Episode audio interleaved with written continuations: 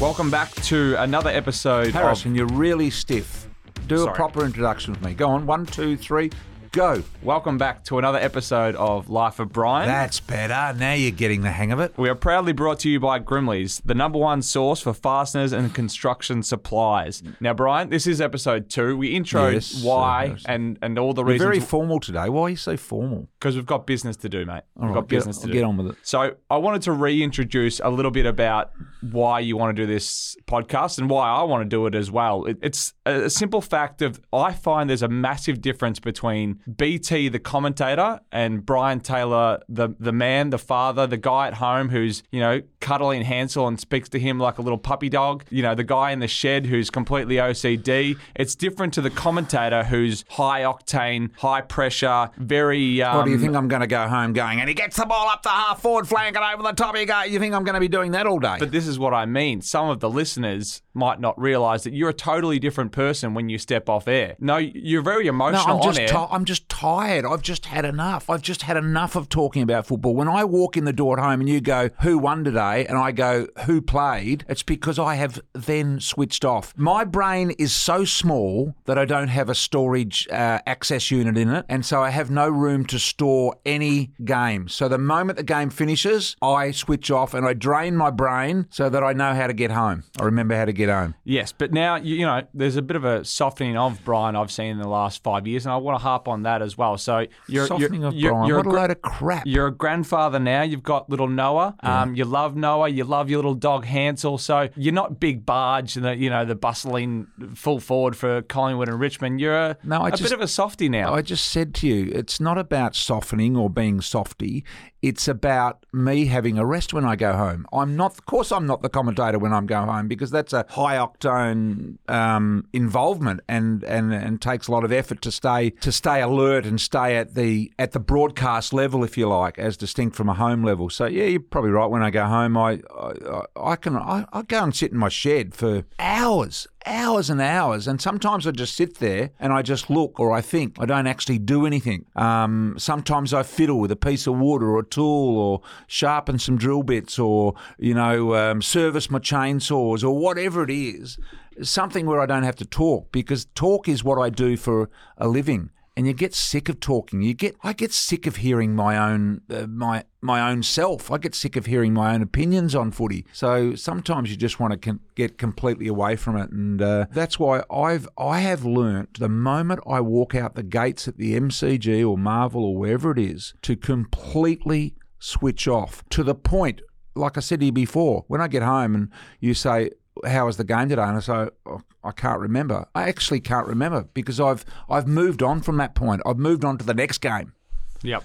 Well, enough of the softening of Brian. Um, There's no softening of Brian. You sound you sound like Damien Barrett and all those other wankers. There is no softening. It's just a natural occurrence. all right, we'll talk a bit of footy then. So, there's been a stack of retirees this week, and I'm sure there will be more to come. What do you think of the um, retirement announcements? When did it become a thing that every person that announces their retirement wants a retirement game and wants a huge uh, press conference send off? When did that happen? When, is this part of this is part of your culture that your your group So- of people and age group uh, are creating this this culture of this is you. Everyone gets a ribbon. You get a ribbon for finishing over the line instead of getting the first, second, or third ribbon. It's part of this culture. Now, I've got no problems with Trent Cotchin. I've got no problems with Isaac Smith because they are two players that have achieved greatness in our game. No problems at all. You know, 300 game players in the case of Cotchin, I think pretty close to 300 games for Isaac Smith and four premierships. That deserves some hoo ha and some, uh, some, you know, going out on a nice note. But as for the others, give me a break. It just, why does it need to be public? I seem to remember 10, 15 years ago that when people retired, they, they just retired quietly. There was no fanfare about what they did, and off into the sunset they walked. Now, it's um, it just appears to me now that it doesn't matter whether you've played 50 games or 350 games, it is an expectation that your club give you, number one, a, uh, a platform, being a press conference to announce your retirement, and number two, do, more often than not, the players are almost demanding a send off game, a farewell game. And I think, you know, you've got to really deserve that. And you, the only ones that deserve that sort of thing are those like Cotchin and Isaac Smith at the very, very top of their game. I think that's a little bit stiff. Don't you think that being able to just announce your own retirement is a privilege and an honour in itself? Many Yeah. players don't announce even get that. To, announce it to your family and friends and move on and go on to the next stage in your life. But many players just aren't offered a contract, and therefore they're delisted at the end of their careers. And you know, That's these the way it should these be. people have had announcing your retirement says volumes about the, your career and what you've done, does it Listen? Harrison, don't try and stiffen me up and, and get me to say what you want me to say because I ain't going down that track. Far too many people are getting press conferences and send offs. I'm sick of hearing about retired players. Just retire and leave, please. All right. Well, the, all these players who are retiring, on well, some might be delisted or not offered contracts. They're now going through a transition from football to Ah, yes. real life.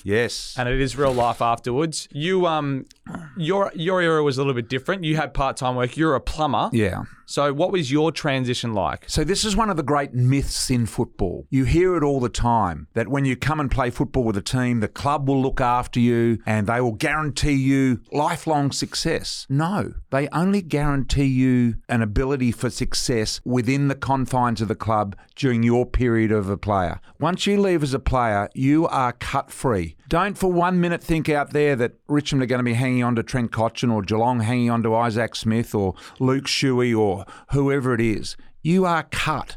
And I hope for those players that they have used the tools to their advantage. That is, the people within their club, they've made really solid contacts with them so that that can become the next stage of their life. Because I'm telling you now, it does not continue. It's a sudden shock and halt for all footballers, whether you've played 20 games or whether you've played 300 games. The club can't continue to support you. Otherwise, they'd have players lined up forever. They've got to move on to the next group of players and support them. So I've always thought, and you, mentioned myself, I was a plumber. I hated plumbing. You know, it was a hard job, a really hard job. I admire those that do it. It's a tough job and playing sport at the elite level at the same time. So when I was about 26, I, I said, what do I really want to do? And I was still playing footy at this particular time. And I thought, no, I want to be in the media. And so there was a stage at Collingwood where Leigh Matthews and all of the administrators there would say, listen um, to all of the players out there, don't do any media. If you have to do any media, make sure you don't tell them the truth. Um, let's stay away from the media. And I'm going, hang on a minute. If I'm a plumber and I want to be in the media, I have to prove that I can handle, uh, you know, talking um, reason, reasonably succinctly. So I'm going to accept every job that comes my way. When someone comes to me at the club and says, Do you want to do an interview with Rex Hunt or do you want an interview, do, do an interview with Nick Butler at Channel 10 or whoever it is? I'm saying yes because I need every opportunity, number one, to expose to people that I can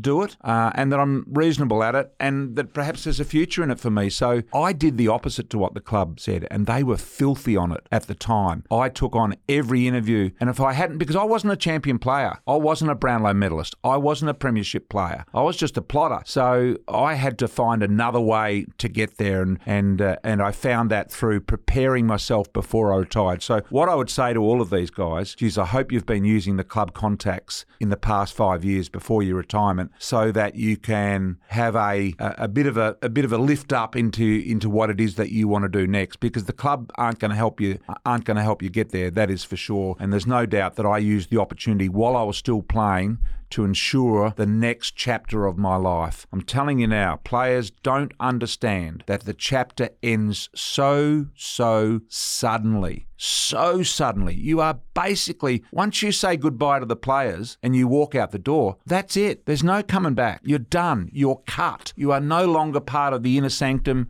and and all of those sponsors that used to come to you after the game and piss in your pocket about how well you'd done, they aren't going to be there anymore. They're gone too because they've moved on to the next star in the making, and uh, and that's what they do as as close supporters. So I just hope that all of the guys retiring have um, have got their shit together and, and have used the club's resources to advance their next chapter in football because the next chapter in football is the hardest one that they are ever going to encounter. The footy part was easy because it was natural for them. Now they've got to go out and work. Now they've got to go out and be a butcher.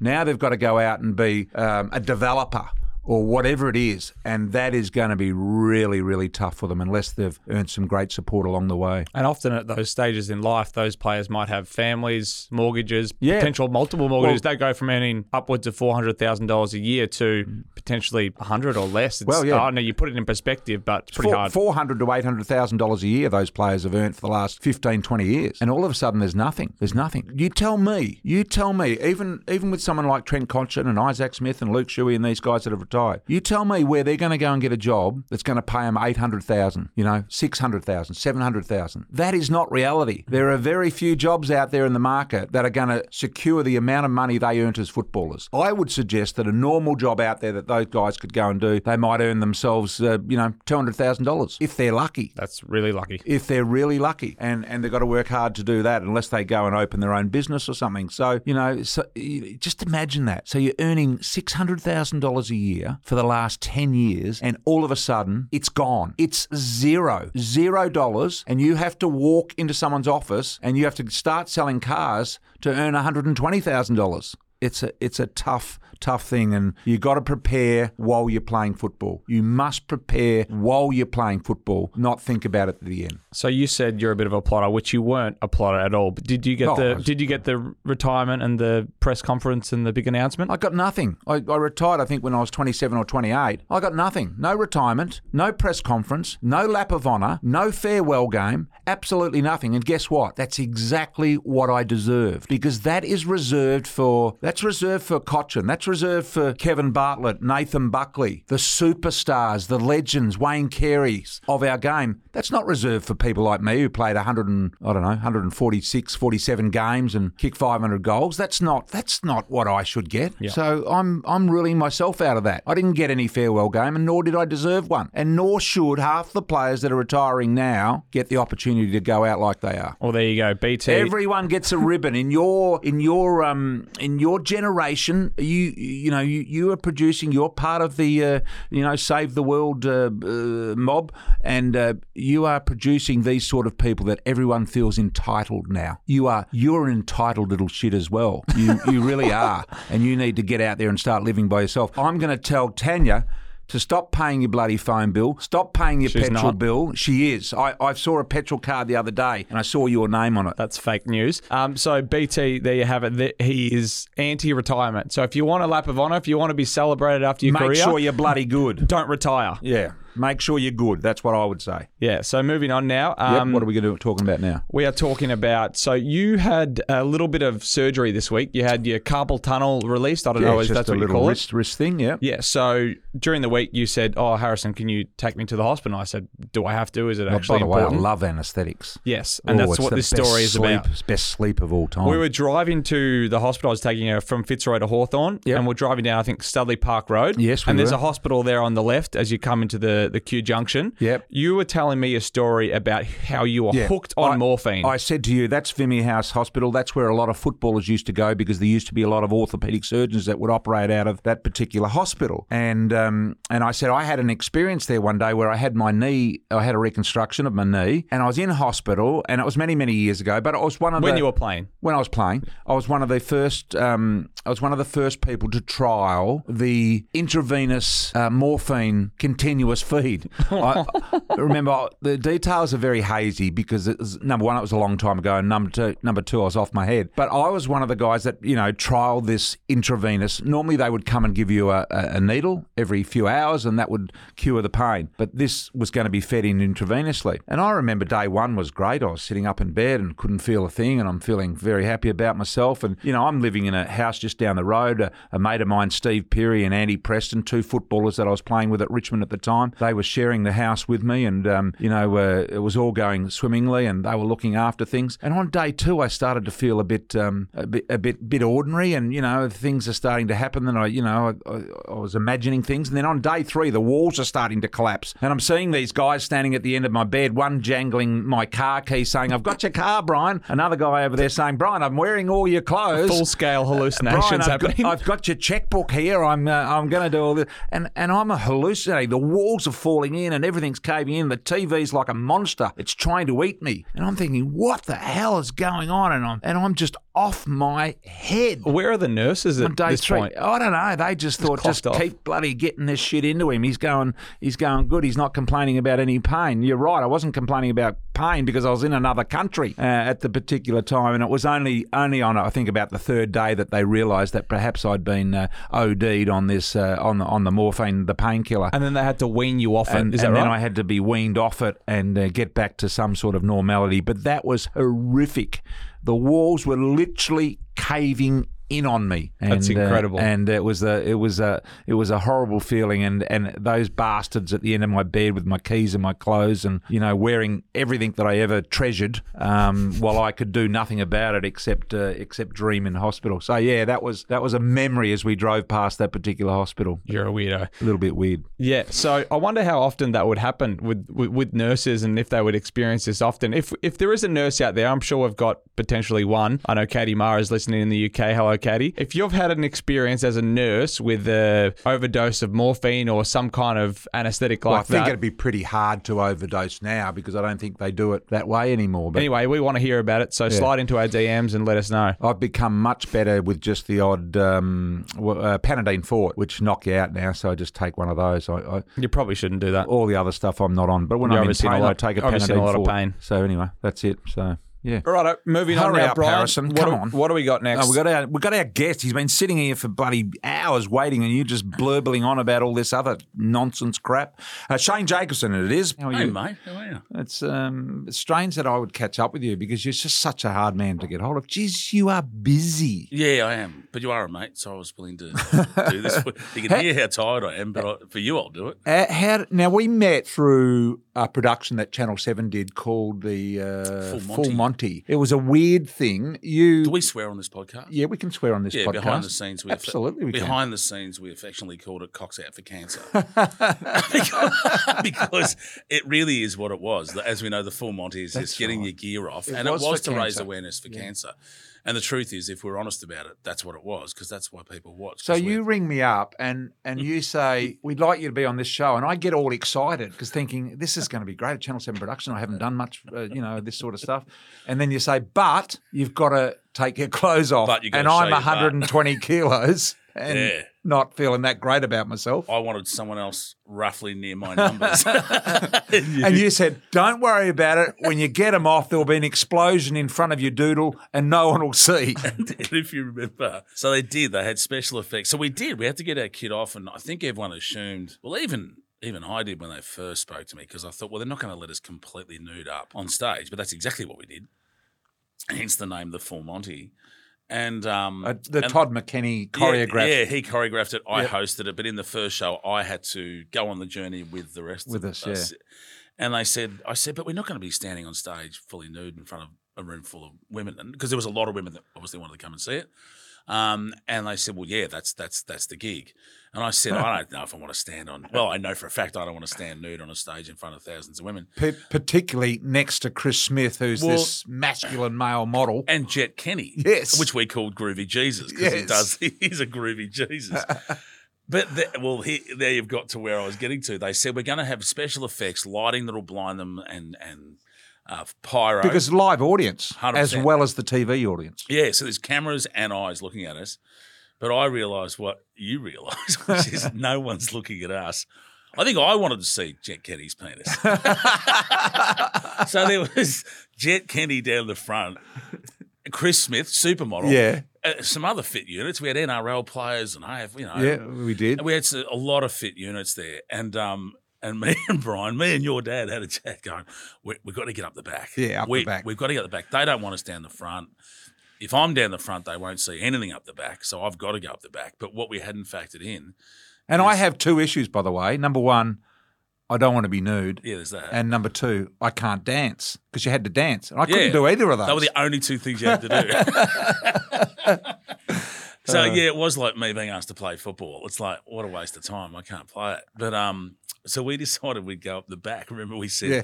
let's stay at the back. In fact, in fact, you kind of said to me, "Hey, I don't, I don't want to be down the front. And as you know, your dad's an imposing man, even as a friend. and, and he said, I said, look, I'm going to have a chat to Todd. And he said, you, he said to me, you go and do that, and you do that now. so I got us up the back. But what we hadn't factored in is they on TV they can't show you doodle either. So the last shot they went with was a shot of a which a camera up the back of the stage, looking behind us to the audience.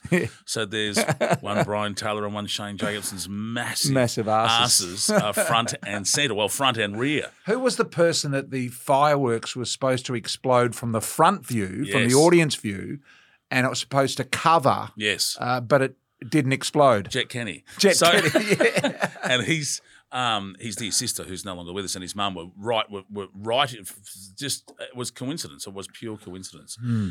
Landed in the front row. Right. So Channel Seven gave all of us some seats, and I said to my wife, "Are you coming?" She went, "No, I don't want to see on stage." She My- to- I don't think my wife came. no, why No. would they? so then, out of that, another we went and did another show, which was is that the greatest gig you've ever been? You've done some incredible things in in this whole industry, probably more than any other actor uh, across several different platforms. But we got invited as a result of the Full Monty to go and do this thing called what was it called again? Mates on a mission. Mates on a Mission. So I don't even know if I've told you this, how that show came about. So there's, as we said, there's me, BT, Todd McKenney, like like we did, Chris we did Smith. Chris Smith, Sam Mack was he in the one we did? yes, he Wiggle? was. Like there's a, a, a weird cross section of people, and on paper, like there was eight or ten of us. On paper, we shouldn't all get along. Yeah, When I say shouldn't, you know, you put ten people for you know ten people from any different walks of life and plug them into a room. Statistically, what Not three, three, Yeah. three will get along, and the Yeah. other seven you'll go, yeah, he's all right, they're all Yeah. right. But insanely, and I mean that, like we all really got along. yeah. The Um, vibe was great. The chemistry. Yeah, and it was, as in, I was, I was surprised, shocked, and I sat down. We had a dinner one night. All of us had a dinner, and I sat with one of the network execs, and we were all laughing like we did seemingly the whole time, is what I remember. Yeah.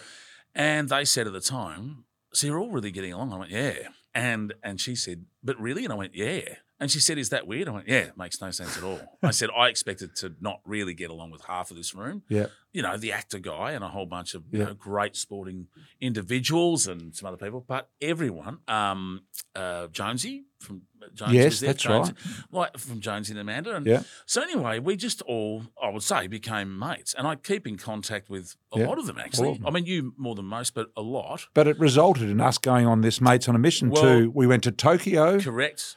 To somewhere in Germany, can't remember the name of the town, and to Vegas. Well, I've got to be careful how I explain this bit because, well, I'll just go with it, right? she said, What do we do with this from here? And I said, It'd be disappointing to have to break up the band. Yeah. And she said, We can't send everyone. She said, What would you do? H- and how- I said, What about if we got a few of us and we went and did something to help things? My first name I came up with was Just Cause, but it, like it's a play on words, Just Yeah. Cause. But we go and do a Just Cause, right? Yeah. And then they came up with Mates on a Mission and they said, Who would you take? And I said, One of the men that makes me laugh the most, even when he's half not trying to be funny, is you, BT. Oh. I said, It's just, BT is just, I don't know if he knows how funny he is, but he's inherently funny. Todd obviously is, is a very close mate of mine. Yep. And and and I said, Chris Smith, people love him. He's a Yep. really good unit. We get along. I said, and I just gave a little list. And in the end, Plus, he could tell us the Dannii Minogue stories. not that we asked. oh, look, he doesn't like to talk about that too No, much. he Not too much, but if We you go out found for that dinner, strap yourself in. So we went bloody touring off around the world. It was so we did ten days in, in Japan, ten days in Germany, and ten days in Vegas. It was just a bloody oh, a absolute hoot. hoot, wasn't it? Well, we rode, you and me love motorbikes. We got to jump through a flaming hoop, and that's not me avoiding swearing. It was a hoop on fire. Coached by the world's Robbie longest jump on a motorbike, Robbie, Robbie Ma- Madison. modern day Evel Knievel. And a bit nuts. Yeah. And a great A bit nuts. Well, you got to be to do that, don't you? Yeah. He was, he was, but what a great guy. You know this better than anyone because you've been in the world of footy where great people, people who are good at what they do, go on to coach what they do. Hmm. Isn't it amazing when you get near anyone that knows what they're doing? Todd, as a choreographer, can teach people who can't dance how to dance. Yeah. I've never, Robbie was so invested in getting us to jump well, wasn't he? Yeah, and a he great was. coach. Yeah. Like I felt You got to you got to remember that Todd McKenney, when he got on a motorbike, had never ridden. Never. A, you and I had ridden a motorbike. Todd had never ridden a motorbike, so he didn't know how to take off. no. And was it ten days later? He's going over an eight meter jump. Yeah. Well, you used to race. Didn't you? you I, I used to in race in juniors, yeah, in under under 15. So I had a good idea of how to ride, but even I felt a little bit uncomfortable. Oh, they're, a bit- well, they're, they're a KTM EXC Yeah. five. They're a weapon of a bike. Uh, yeah, so Robbie Madison organised all these bikes for us, and Your dad on that bike was it was like watching Ned Kelly get handed a gun. yeah, there was a look that came over. great him. fun. I couldn't stay off it. Yeah, so that was that was a lot of fun. That was just unbelievable, wasn't it? Well, can we talk about a few favourite Yeah, go on, go on. Vegas. They edited the pants of it, and as we Yeah. both know, that's what happened. So we were we were overseas for weeks, Yep. weeks and weeks and weeks. But um, a few highlights for me: the church. Oh, we the White Chapel. we went to the White Chapel where Frank Sinatra got married. Married, yes. Uh, other big names. Uh, Someone famous in sport like Kobe Bryant or something. yeah, big married. names. Yeah. Uh, Britney Spears. Did yes. she get married there? I think so. Yeah.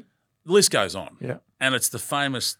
Well, it was the first one. It's the chapel in Vegas where everyone gets drunk, wins two bucks on the craps table, says, "Let's get married." Married, to the yep. first person that looks in their direction. Yep. So they get married and they get divorced twelve hours later. But it's a famous spot, and we want to go there because Yep. it's so famous. And the organizer, who was the maddest woman we've ever remember how oh, nuts she yes. was, Oh, yeah. and she was so keen to be on TV. Oh. She didn't care what it was. She was so keen to be on TV. She came out came out of retirement to do the wedding Yeah. ceremony. For It was- someone we didn't know. for someone we didn't know, someone she didn't know, Yeah. and she didn't know their name when she got to the bit. Yeah, mate, that's right. Mr. and Mrs. And, and then looked up and said, "What's your name?" or something. And like, you had one gig. I mean, surely that's the important But bit. not only that, do you remember I was sitting in the chapel uh, uh, as a member of this wedding, and I had a big white poodle sitting on my lap.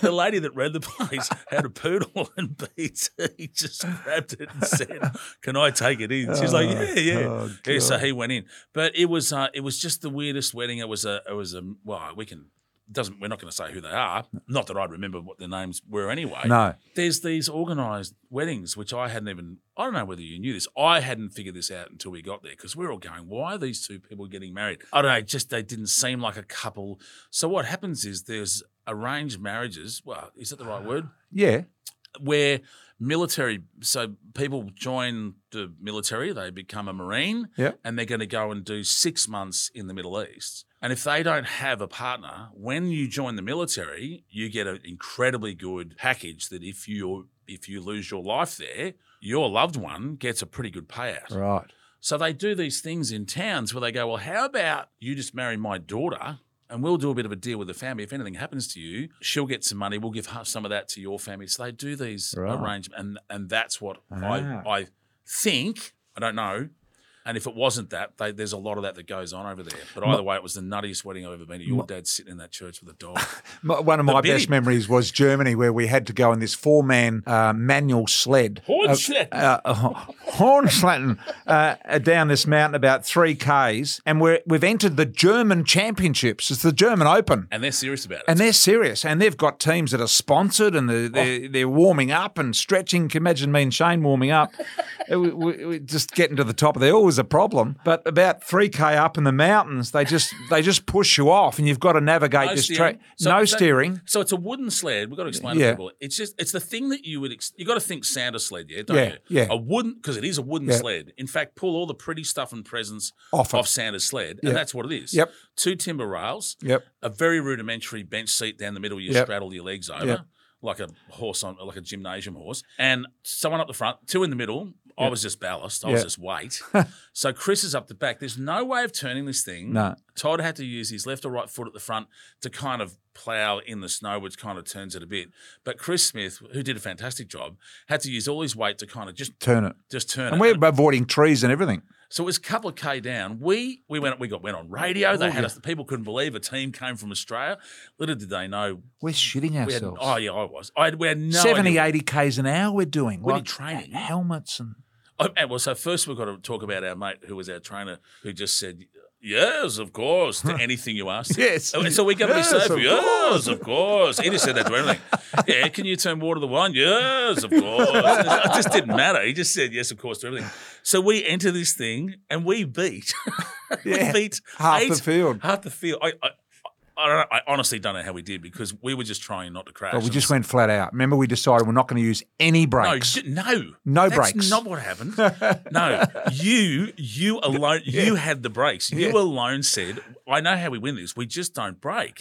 And we're like, "No, well, no, you've got to break." And you went, well, we're, "We're no chance of winning if we don't know what we're doing, so you Yeah. can't break." And we're going, "Yeah, so speed kills. Everyone knows that. I reckon. I reckon you got to break." You decided we weren't going to break. yes, no, we didn't. P- Yeah. Picked up a few seconds. Uh, Well, we beat eight German teams, and when we got back to the hotel, there was a big congratulations poster printed by, and I think they thought they did think a lot of them thought, "Isn't this amazing? This ridiculous competition that has gone on for like just forever in Germany. It's a yeah. very traditional event. Absolutely. a team has come all the way from Australia. Little did they know we'd never been near one of those things until the day before. No, that's right. It was amazing. Could have been a combination of the power to weight ratio and no brakes, meaning the weight of the sheer velocity was uh, Was- increased. Well, it was so out of kilter. It was just called a weight to weight ratio.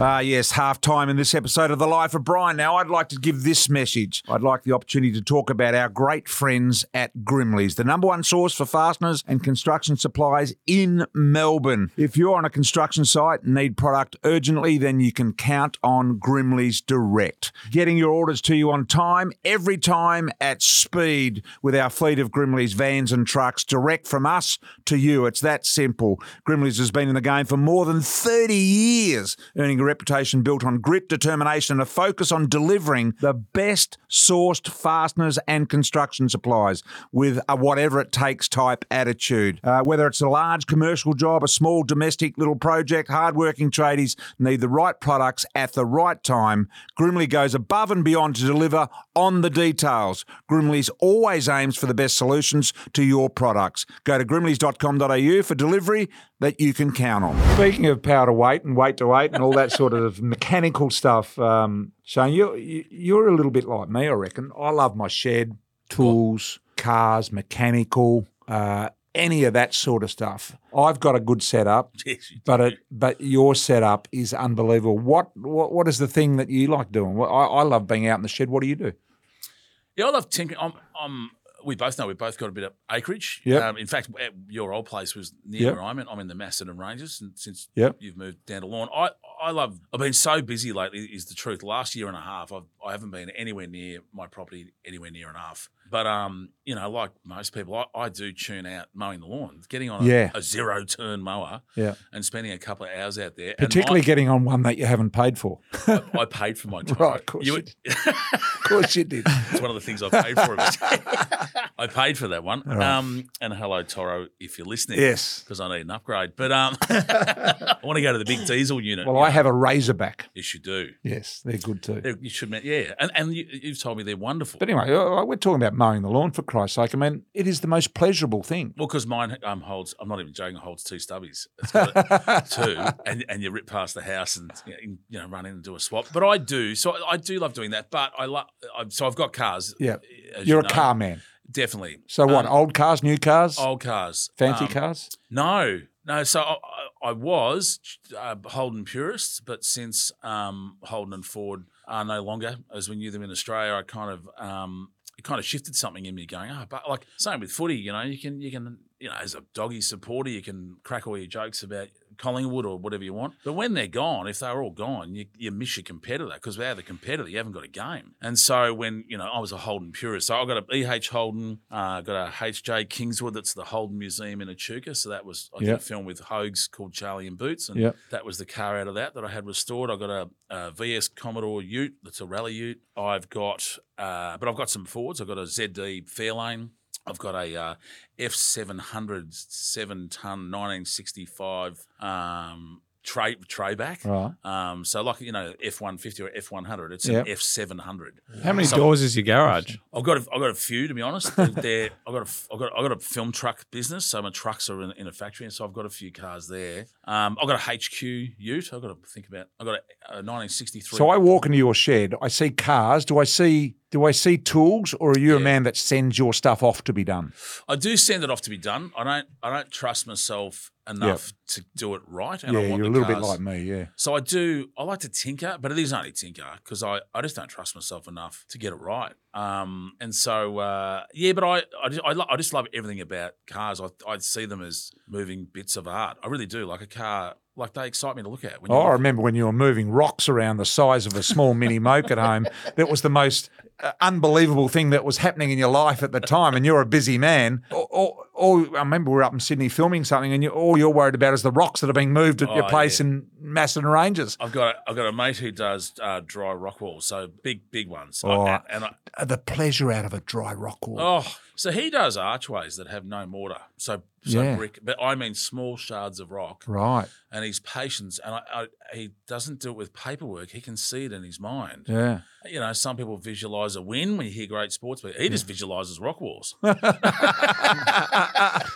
Just back on the mower. Have you ever flipped a mower, Shane? So, oh, okay, let's have this chat, which Yeah, is I know. safety bar up, safety bar down on the back of a zero turn. I mean, we'll get this. So, anyone listening, and there's many who are, I'm sure, this is not, do not take this as gospel. This has just been my experience. So, there's no rhyme or reason. There's no, there's no technical research gone into this. But I had that bar, that roll bar. And again, I'm going to say it again. Don't, no one, this is just me telling a story. Hey, it might not even, even be real. I think I'm off the hook now. My wife's a lawyer. She's very makes me very cautious. But I had that roll bar up, and the first day I used it, you know, you don't I- Tree a tree, and the, and the top of it grabs a branch. You do forget it, pulls you back. and it, it pulled me back. And then when it does pull, like your handles move, and the thing started to go. Yeah, I I don't I have the tree problem. I have the mountain problem, the incline of 18%, and it, and it flips and rolls on you 500 kilos, But you chops you up. You I remember one day, my luckily my wife had gone for a walk down the hill to the beach, walking the dog, and I flipped the mower. The mower, 500 kilos, landed on top of me, and the blades are still spinning, and I'm under the mower. And it's about the only time I've ever taken my phone with me to cut the lawns because I'm I'm 800 meters from the house. yeah. And Tanya's walked down. So I get the phone out of my pocket. Got, I'm trapped under the. I said, You're trapped under- Where are you? She said, I'm about 200 meters away. I'm just coming back from the beach. I said, Well, hurry up because I'm trapped under the mower. I need you to turn it off. Get the mower. So was trapped under the mower. So 500 kilo can trap you to the ground. Absolutely. Maybe I could beat you in a fight.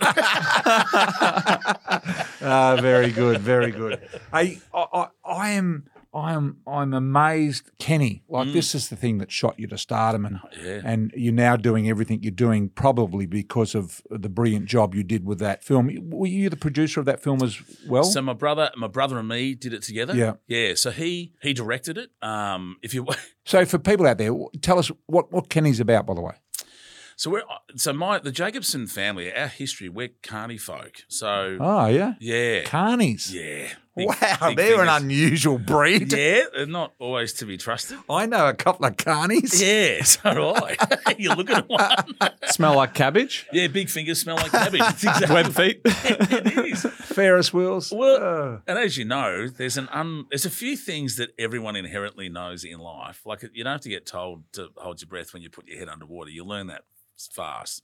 There's a few things we just know, and you stand near a fire and go, "I reckon I don't want to get closer than this." You don't really have to be told this stuff. Like a human figures it out. There's not a single person who's ever had to tell another human when you get on a ride at the show, don't ever go at the guy that runs the ride.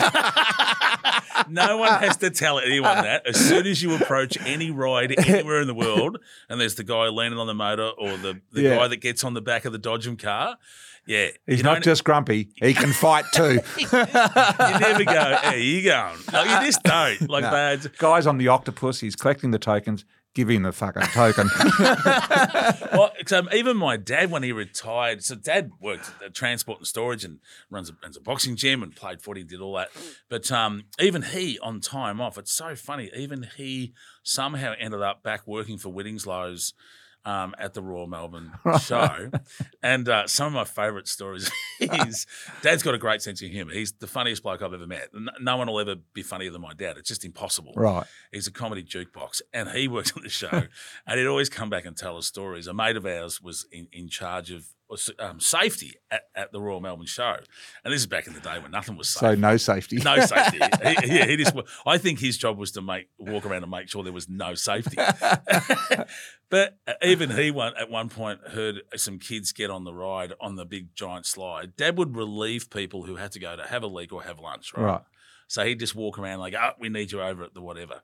So he's on the, the slide and he's up the top, and the safety guy walked up just to inspect some stuff and overheard dad talking to some young kids. And one of the kids says, What's the quickest way down? Dad said, Jump straight over the side, you'll fucking beat them all.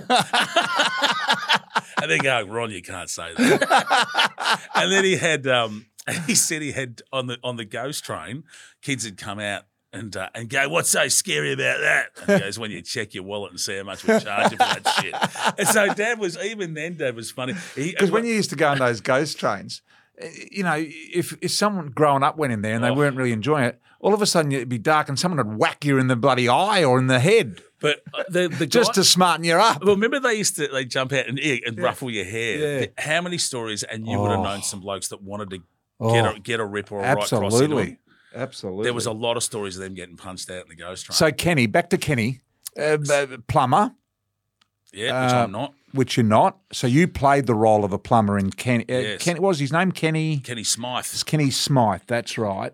And it was about these portable loos that they put at events. Events. So I was doing golf at the time in Melbourne. I did quite a lot of golf, and so portable loos would roll up at the golf with the marquees and you know cope with the fifteen thousand people they're going to have at events. That that was the principle. Did you get that from attending events in Melbourne? The idea So what it was, I used to do. Um, I was a lot before I had a recognisable. you were the dunny man, Yeah, well, I I I didn't do that as a job. I ran events. right?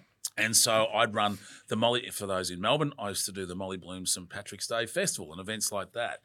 And that event in particular is I use splashdown toilets. They were the toilet company I used. Ah, And when they turned up, the reason I referenced before that I come from Carney folk is they are very much like Carney folk. right. And what that usually means, incredibly hard workers, rough cut diamonds with a great sense of humour. That's my experience. Yeah. But more so, the guys that we talk about on the back of rides don't do seem a little bit humorless. Yeah. and but the people that work in toilets, so many people are ready to have a joke at their expense that they've got a joke at the ready. Because people just say, "Oh, bloody, you work for the toilets, you'll take shit from anybody," and all that stuff. They've heard it all, right? But the thing is, they are so ready with a response, and there's nothing you can say to offend them. And if you think about it, nearly every time you see a truck go past, it's a sewage truck. There's some kind of joke on the Henry deterred. Yeah, yeah, you know yeah, what I yeah. mean? They're all Written the- on the truck, uh, yeah. There's some gag, it, like they have to have a sense of humour because they are the butt of everyone's joke. yeah. And and not only that, when you go to imagine these guys, and we I got to have these chats with them. That when they go to a wedding, you go to a wedding or someone's party, and everyone's going around the table. Hi, I'm Shane. Hi, I'm Brian. What do you do? I'm you know I'm a commentator. I'm an actor. And you get round to some bloke. You know they're going to have to say I work for Splashdown. What's that? Oh, we do the toilets for events. The second they've announced that, as if they're going to be bragging about that, everyone's going to go oh, and they're off. You know, oh, I'm not going to shake your hand and all that stuff. So they have a sense of humor at the ready. Their gun, their comedy guns are fully loaded the second they turn up at any event. So I had them on an event, and um, we, I'd given a lecture because I used to do sometimes security plans for events as well. And so I'd had this big briefing session with everyone working on the event and said every person that comes through the door of this event is a customer because in entertainment they call them punters and it's a you know derogatory term and I went everyone that turns up at this event pays for us they're actually the client so security I said hands off approach in fact I was the only person I think that did this I used to pay people to leave the event if they were too drunk to be there if you don't want to start a fight give a bloke 50 bucks Yeah, give him a go. Guinness hat, give Yep. him a shirt, and say you're exactly the person this pub is looking for as a drinker. But at the moment, you're gonna have to go because you've drunk too much. There's fifty bucks, and I'd send them to the pub down the road with fifty bucks in their pocket. I never had a fight. Police said it was genius, right? Anyway, so I briefed about, oh, we don't want any blues. We can't. It's a it's a drinking festival, so everyone's going to be on edge. We got Irish and Scottish and Australians and people that know how to blue. Some people that want to blue. Anyway, I've done this big thing. I said, so we need to treat everyone like they're a AAA customer. So I'd done this big session. We opened the gates. Honestly, it was like eleven o'clock. And the first person to walk in is an old lady. Now, she was not there to drink Guinness. she was just there to have a look at what the heck was going on. So I think she even had a shopping bag. She was just on her way home. Right. So no one's coming in to drink. In fact, most of the people that would drink at a drinking festival were probably just going to bed from the night before. So they're not coming Yeah. for a while. And she walked straight in just to use one of the toilets and walked in. And I, it's just burnt into my head. She walked in and she came out, and I was standing with a guy, right? His name was Kevin. He's no longer with us, dear old Kev. And he had a lisp.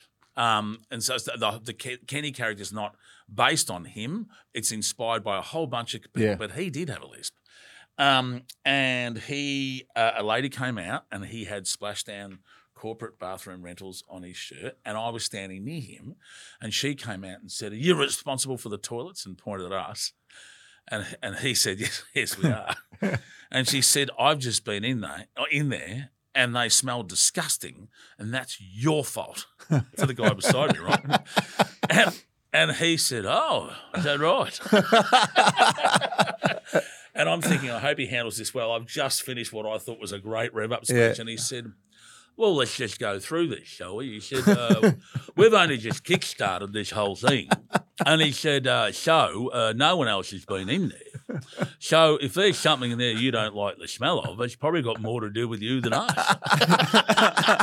and he said, Another thing worth noting, he said, uh, is we are in charge of transport. We leave the manufacturing up to you. And he said, if you don't like what it smells like in there, I would suggest you go and see your doctor. It might be something to do with the lack of fibre. I don't know. He's just doing what I would call a perfect five minute comedy set. Routine, yeah. And it was just, it was so funny that when he started, I'm thinking, I asked you to treat them like gold. But what I thought was amazing was he used humour Yeah. to diffuse the whole situation. Situation. She started angry, ended up with a smirk on her face. she got the information, which is if if it stinks in there, it's you. 'Cause he said, We've only just kickstarted this thing, you're the first thing in there. Yeah. And it smelt fine two minutes ago, which it did. Yeah. So he's actually delivered her a message which is you're at fault, mm. did it with a sense of humour. And and to me, that was just the perfect world. That's what my dad did. My uncles worked for the council. They worked in quarries breaking rocks. And they just had a sense you know, my my dad came from a very poor family. They lived in a tent. My dad lived in a tent until he was 21. He used to joke his jokes where he was so poor growing up he couldn't even afford to pay attention at school. but he he said that he reckons at one point they were sponsored by a family in Peru. but but so they they use this. My dad and my uncles and you know big families. My parents are one of seven and one of eight. But quite literally, Dad, when when my grandfather died, they were carny folk on tour, had no house, so they lived in the tent that they used to use at the carnival until my dad was 21. Never never slept under a hard roof until he was 21 years of age, and they used their sense of humour as a suit of armour, and so did these splashdown workers. And I went to my brother and was telling him these stories about how funny. Oh, the other one was. As a as a plumber, you would know they have the, the blue that blue dye, Yeah, yeah. the glue, right? Yeah. And as you know, back in the old days, plumbers used to used to seem to stain their hands. All or- on their fingers. fingers, and- yeah. Old Kev, when we did major events, they'd always have catering for the bands, but they'd never think of the workers. And he used to get blue texter when he saw a massive tray of um, sandwiches come into the production office for the bands and everyone else. He'd get they didn't they were all um, quick lock connectors that Yep. unscrew and there's no there's no glue. Yeah. He used to get a blue texter and paint his hand blue because everyone would associate that with he's had his hand in the pipes. and he would go and dive his hand in the middle of the plate of sandwiches. and they go, Oh, you, your boys can have the rest of those. and he'd come back and go, worked again, got another plate of sandwiches. Uh. but I just I just thought they are the best to me. They were just the best example of an Australian, if you will. Yeah. Yeah. Hardworking, sense of humour. So for those that don't know, you made a film out of that called Kenny, which is what we've been talking well, about. it was my brother's idea. He Ha- said, "What a great way to look at the Australian personality Yep. and character Is through the eyes of a splashdown plumber." Is there a way you can tell how successful that was? Everyone knows it was successful, but for Harrison, who's perhaps a bit younger and didn't know about it, what? How do you measure success when when when it's a film? So when you start, I mean, yeah, it's a great question because you know at the start we just hoped it would get to a few people. So we Yep. did it as a short film first, put it in the St Kilda Film Festival. Yep. It was a forty-five minute long short film, a, a long short film. it won Channel 10's Best Comedy Award at the St Kilda Film Festival and People's Choice. And people kept coming to us saying that's You won the AFI Actor of the Year well, at it. this point we hadn't. They hadn't at that point. And and the Smorgon, I've got to tell you, a friend worked with, connected to a family that had some money come up and said, you need to turn that into a feature, um, which we did. And then we hoped, well, a little bit, I'll speed through this bit if I can. He said they want to give you a million dollars to turn into a feature. And my brother said, that's too much money, you won't get it back. You'll never get it back. I was a relatively unknown actor at that point. Well, very much an Yep. unknown actor. My brother, first time feature director. He'd worked for John Farnham and U2, but never made a feature film. So no one's looking to him to say what's his next feature. He hadn't Yeah. done one. All the cast in it, unknown people. Uh, we had Yvonne Bibra who did some bits. She was from Shantuzzi's, but other than Yeah. that, no one knew who anyone else was. And he said, "You'll never get your money back. And and if this family you're talking about want their money back, we're not in the business of getting people's money and losing it. We don't. We don't gamble, and we're not going to gamble with someone else's money when they don't want to gamble. So we said no, and he said, "Well, how much can you do it for?" And my brother said, "Well, we could probably do it for half that. We could do it for half of me." And he said, "How would you do that?" And he said, "Me and Shane are going to do everything," which we did. right. But what happened was at the time, um, my brother was arguing there's not a feature film in it. And we were sitting at Glenn Pruska's house, who to this day still runs and owns Splashdown, and his beautiful wife Jenny, they were there. My brother was arguing there's not enough in this 45 minute film to stretch it to a full feature. Hour and 15, hour and 20. Yeah, or an hour and 30. A lot of people Yeah. like the cinemas like that, about hour and 28, hour 30. And why we were having an argument about there's not enough in it to turn it to a feature, Glenn Pruska's wife came over and interrupted The the, owner of. Splashdown. Yeah. Yeah. his wife came over um, and said, "Look, sorry to interrupt, uh, boys, but um, Dale," she said to her husband, uh, "I'll never forget his name. Ron from American is on the phone from America. They need to know now by the close of business their time tomorrow whether we are or aren't." Going to exhibit at the Pumper and Cleaner Expo in Nashville. and my brother went, What's that? and they went, uh, oh, "What's that?" And and he said, "What what was that you just said?" And she said, "It's the Pumper and Cleaner Expo." He said, "What's that?" And Glenn's face lit up because Oh. it's his world. And he said, "Oh." There's the next 20 minutes. He said, "It's the world's biggest toilet expo." He said, "Oh, mate, it's Poo HQ." He said, and off he goes. He starts raving, and it is. We went there, and my brother said, "That's that's what this story needs. It needs Kenny fish out of water like your Dundee thing, Yeah. to go to America Yes. as this and be with the Americans and them being Americans and us being Australians. So that, then that, that's how the film was born. So to go back to your question of the success, when it came out, we just hoped a few people would get a laugh out of it. It outsold Superman three to one. It was the highest grossing Australian film Wow. in three years. I think it's in the top 40 Australian films ever. It was for a while. Um, the DVD was the highest selling DVD at that point, the fastest and I've highest got a DVD. in history. Yeah. So they sold out Australia wide in four days. Wow. Um, we did eight million at the box office back then, which was a lot back then for Yeah. an independent film where no one knew anything about it. Yeah.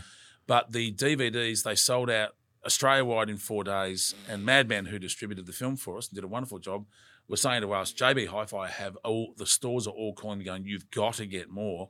They got to the point that they had, eh, like a store would say, "We've got over 200 orders just in this store for that DVD, and we've given out everything we got." So they had to get some specially printed in Singapore. We had them sitting on the tarmac there, getting them onto planes with forklifts to try and get them God. here. So the the DVD, yeah, at that time was the highest selling DVD in Australian history because DVDs were sort of a new thing then. You know, Unbelievably successful. I mean, you, that, we we constantly you must hate when we talk about that film because it's No. it's like the only one you've ever done, but you've done a shitload of others. There's been what have you done twenty or thirty films? yeah, I wouldn't even know. It's Yeah. yeah, yeah, something like that. Yeah, so- which which is absolutely uh, bloody incredible. But you've also you've also recently, more recently, and after the Kenny phenomenon and the couple of other films or those other films you did, you've sort of moved to TV a little bit, haven't you? Like um, yeah, with producing and, well, hosting. Yeah, because I've um, I've done yeah, I hosted a lot. Australia's Got Talent. Australia's Got Talent, uh, Top Gear, Yep, Top Gear. That's the- right. when when Great Australian Bake Off first came to Australia. Little Big Shots. Yep. so yeah, they give you to do a bit of hosting, which is Theatre as well. Hairspray. You've just recently come off Hairspray. Rocky Yeah. Horror. Yeah, Rocky Horror, Guys and Dolls. I did Yep. Drowsy Chaperone with Geoffrey Rush and Rhonda Burchmore and a whole team. But yeah, I've done a lot in Mother and Son and uh, Shane Warne the musical with with Eddie Perfect and Beaconsfield, another film. So, do you feel like at any moment, do you feel like at any moment, given the body of work that you've done and the the scope, the the width of the work you've done, crossing all genres. Do do you feel like something's going to pop up any minute that's going to be another huge success for you? Are you going along with that open mind that that's going to happen? Yeah, I don't. I don't know. It's a funny one because I'm I'm 53 now, and you know this better than me. Uh, When you you're trying to be stratospherically successful, or at least keep aiming for things that excite you. So the Hollywood career. So the biggest film I've ever been involved in was was the Bourne Legacy, a 200 million dollar franchise. You know, Yeah. was the one with Jeremy Renner. It's normally Matt Damon, but Jeremy Renner did one. I was in that one, so that was two hundred million dollars. And when and I got American agents and all that.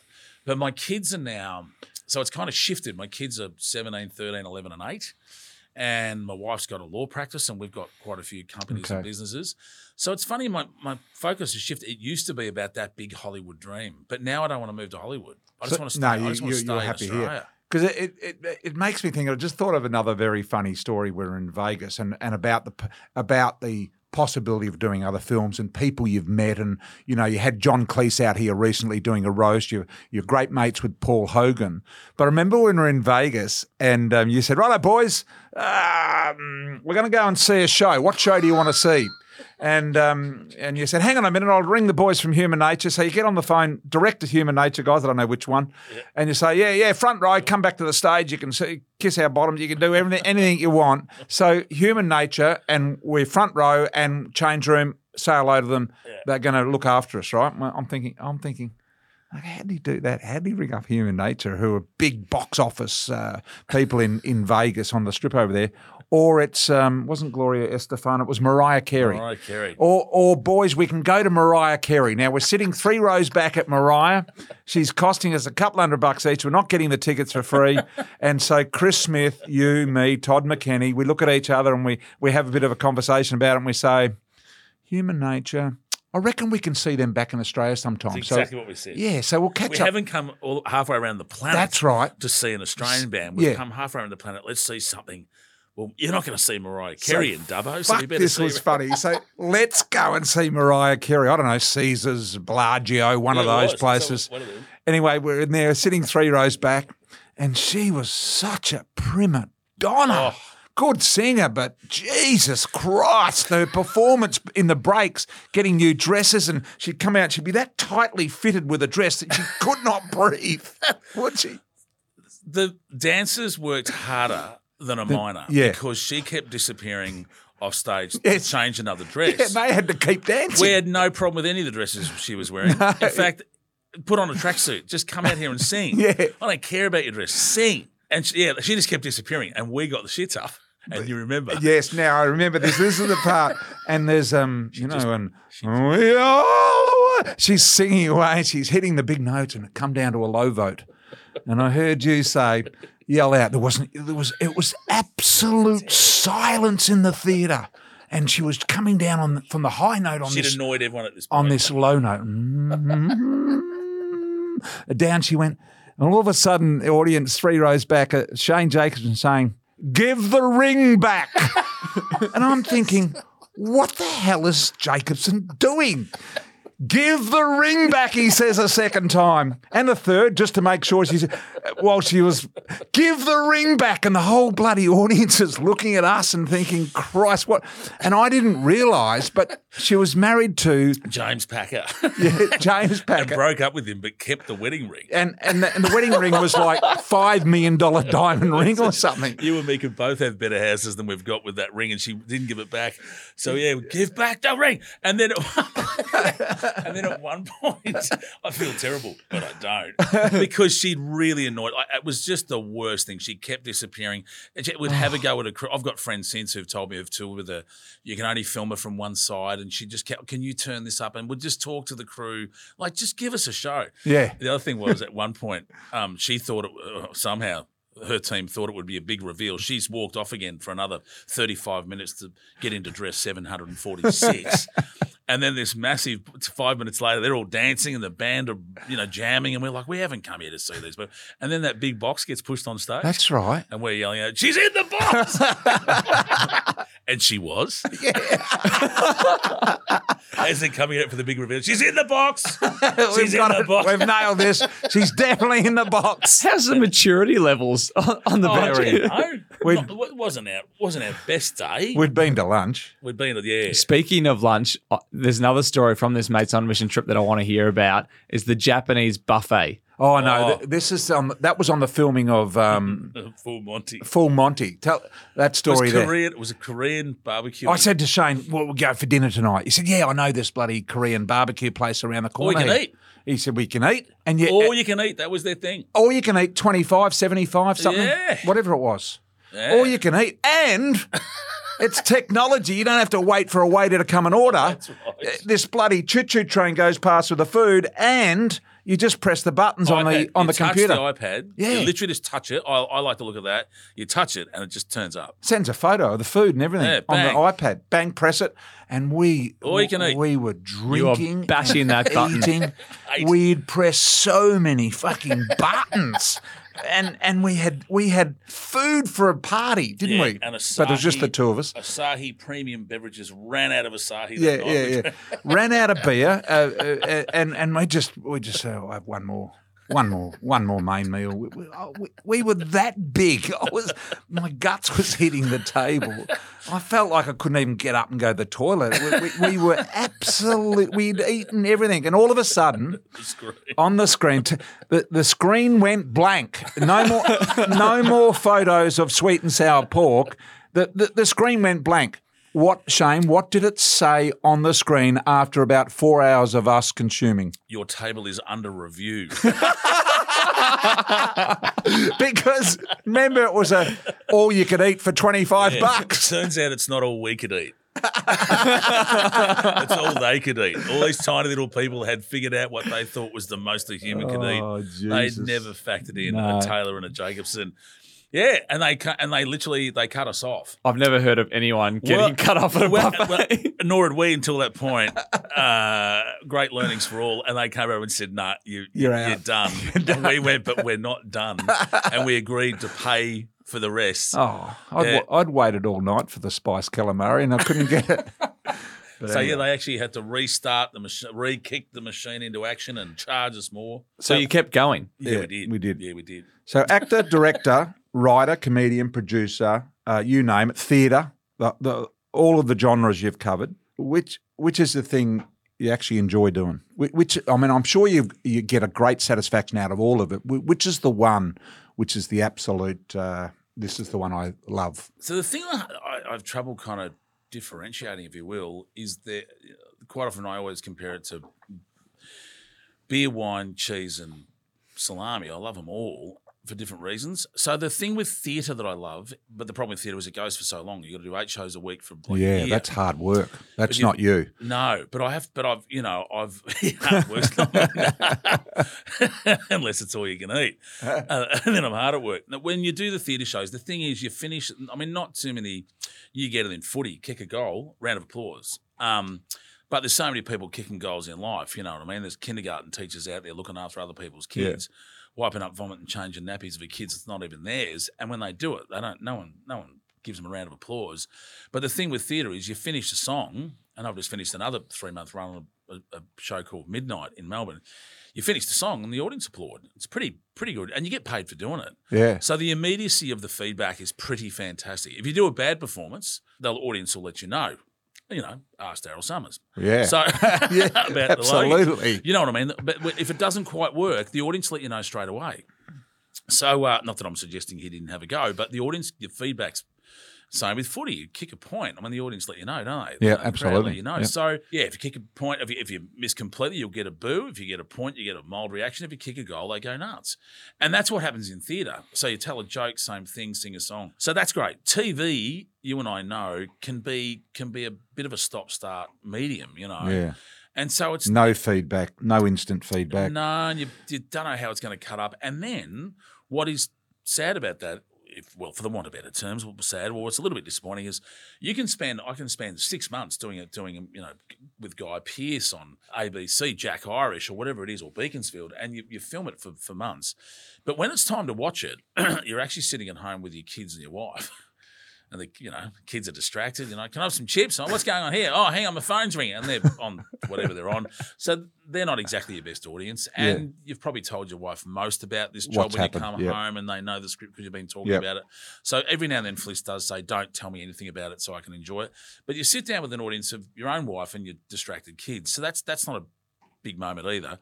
So I guess the one thing with film is you do work incredibly hard on film for a long time, and then the team, unless you're involved in producing it, which sometimes I am, they go away and they turn them into magic.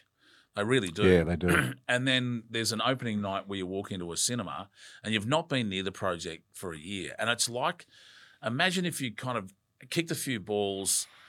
And then had a few tackles, and they go away and cut that into a grand final. Like, Yeah. it's hard to explain, but Yeah. you sit down, you haven't got to play it like that. It was just a collection. It was like watching a show reel. You would experience this as a football when they do a show reel, and footy Yeah. players now see a show reel of their year. Buddy Franklin. Yeah. Yeah, would sit there and watch his year that someone's cut together, going, "Well, hang on, that felt exciting." Yeah. Even though he knows what he did and he was there when it happened, when they put him together. So with a film, when you're sitting in an audience and the lights go down and this thing starts up, and they've got the best of everything you did over three months jammed into an hour and a half, Yeah. and they've put music and big, you know, crane shots. That's pretty darn exciting. Coloured it. done Yeah. Yeah. And and then it's just short-lived, short-lived reward. And then after that, you never see it with a crowd again. Yeah. Uh, and you don't really watch them again, like 10 years. Every now and then I'll, I'll come across one of my movies on TV, and they're the only times you literally flick over and it's on, and you go, oh, look, here's this. So that's the only time I probably catch a bit of them. But um, it's a short lived experience. You do months and months and Hmm. months. Um, and so I, I guess I guess it's film. Film, yeah. Harrison, are we going all right here? We're, We're, um, we're going very well. happy? We're I, I have a this up? question. So Yeah. at Life of Brian, we're, Last question's we're, coming up. we're brought to you by Grimley's. Uh, Yes. Grimley's are the number one source for fasteners and construction supplies in Melbourne. and they deliver same day to anywhere in Victor- Victoria. They are unbelievable. And their big thing is going above and beyond. It's all about service. I'd love to I hear, would like Shane. myself and Brian to go for a camp if you came to Grimleys on the border. if you came to ring 'em. Grim, if you well, we could I'm do after that. a 10 mil metric. yeah, ask for one bolt and one washer. You, I'm going to take you to Grimley's one day. You're the sort of guy. See, you're a tool man. You're a, you're a construction man. You, you're like me. You went there. You would go home with a couple of grand's worth of shit off the shelves from Grimley's. I'm telling you. Well, uh, but who doesn't want to have? So I'm that guy that still has uh, a big round bucket that you put all your odd bolts and. Oh, screws you have that and you tip it out on a rug. It's a Yeah, carni- it's it's a a carnival thing, I think. minute- it is. I got this big round tub and I keep throwing loose bolts and nuts into it. Yeah. Because I don't sort them. And then you're looking for that. You're just looking for. For that little metric washers. six mil. Yeah, it's 30, 25 mil Yeah. long. Are you, 10 got, mil. are you guys done hijacking my integrated segment yet? Sorry. hey, we're so, talking about their product. Grimley's go above and beyond. Yeah. Shane, in your life or your career, when has someone gone above and beyond for you, or vice versa? When you when have you gone above and beyond for someone else? Shane's always going above and beyond for charities and stuff. I know that. Oh well, but so you. I, mean, I think it comes with it. Um, uh, well, the obvious answer is your parents. Um, but if you ask any parent, they that's their job. But um, your parents are the go-to when you think about people that just continually go above and beyond. But again, now that I'm a parent, I would say uh, that's part of the job. Um, I tell you, I t- the thing that I observe a lot, and it's it exists in scouting, it, it exists in Lions clubs and footies and netball. The thing I'm constantly surprised by is how many people volunteer to keep a community running. So, not, again, it's obvious in football, but What- scouts, the, all, all those leaders. You were a sca- you were the chief scout. What I do you still call am it? the chief scout of Victoria. Yeah, Chief Scout. Jesus Christ, Chief Scout of Victoria. The Grand Poobah. It is. So it used to be the governor, governor general. Governor's always held that role. I'm the first civilian. so you go and hold that. stand there with your pocket knife in your little belt and your little try not to thing, and, a and, the- and you have your tent in the background. you, you do that, do you? So I'm I'm I'm the, the figurehead of all of it to kind of um Chief Scout. mm, to remind people um that, that it's there. That, Yeah. that Does it still exist, Scout? percent, very much so. And Right. and and it you know different. It's horses for courses. People that aren't finding themselves you know sports not their thing, but they want to go out be outdoors. I can't think of a better time for Still dressed in khaki? Yeah, well, they do. Well, blue now, and, they, and they've and it's far less rigid. They wear a pair of jeans and runners now. It's Right. just it's just a shirt Right. and a, and a and a and a tie Right. and a Mm. woggle. Everyone Wow. wants to know what that word is. No. But um,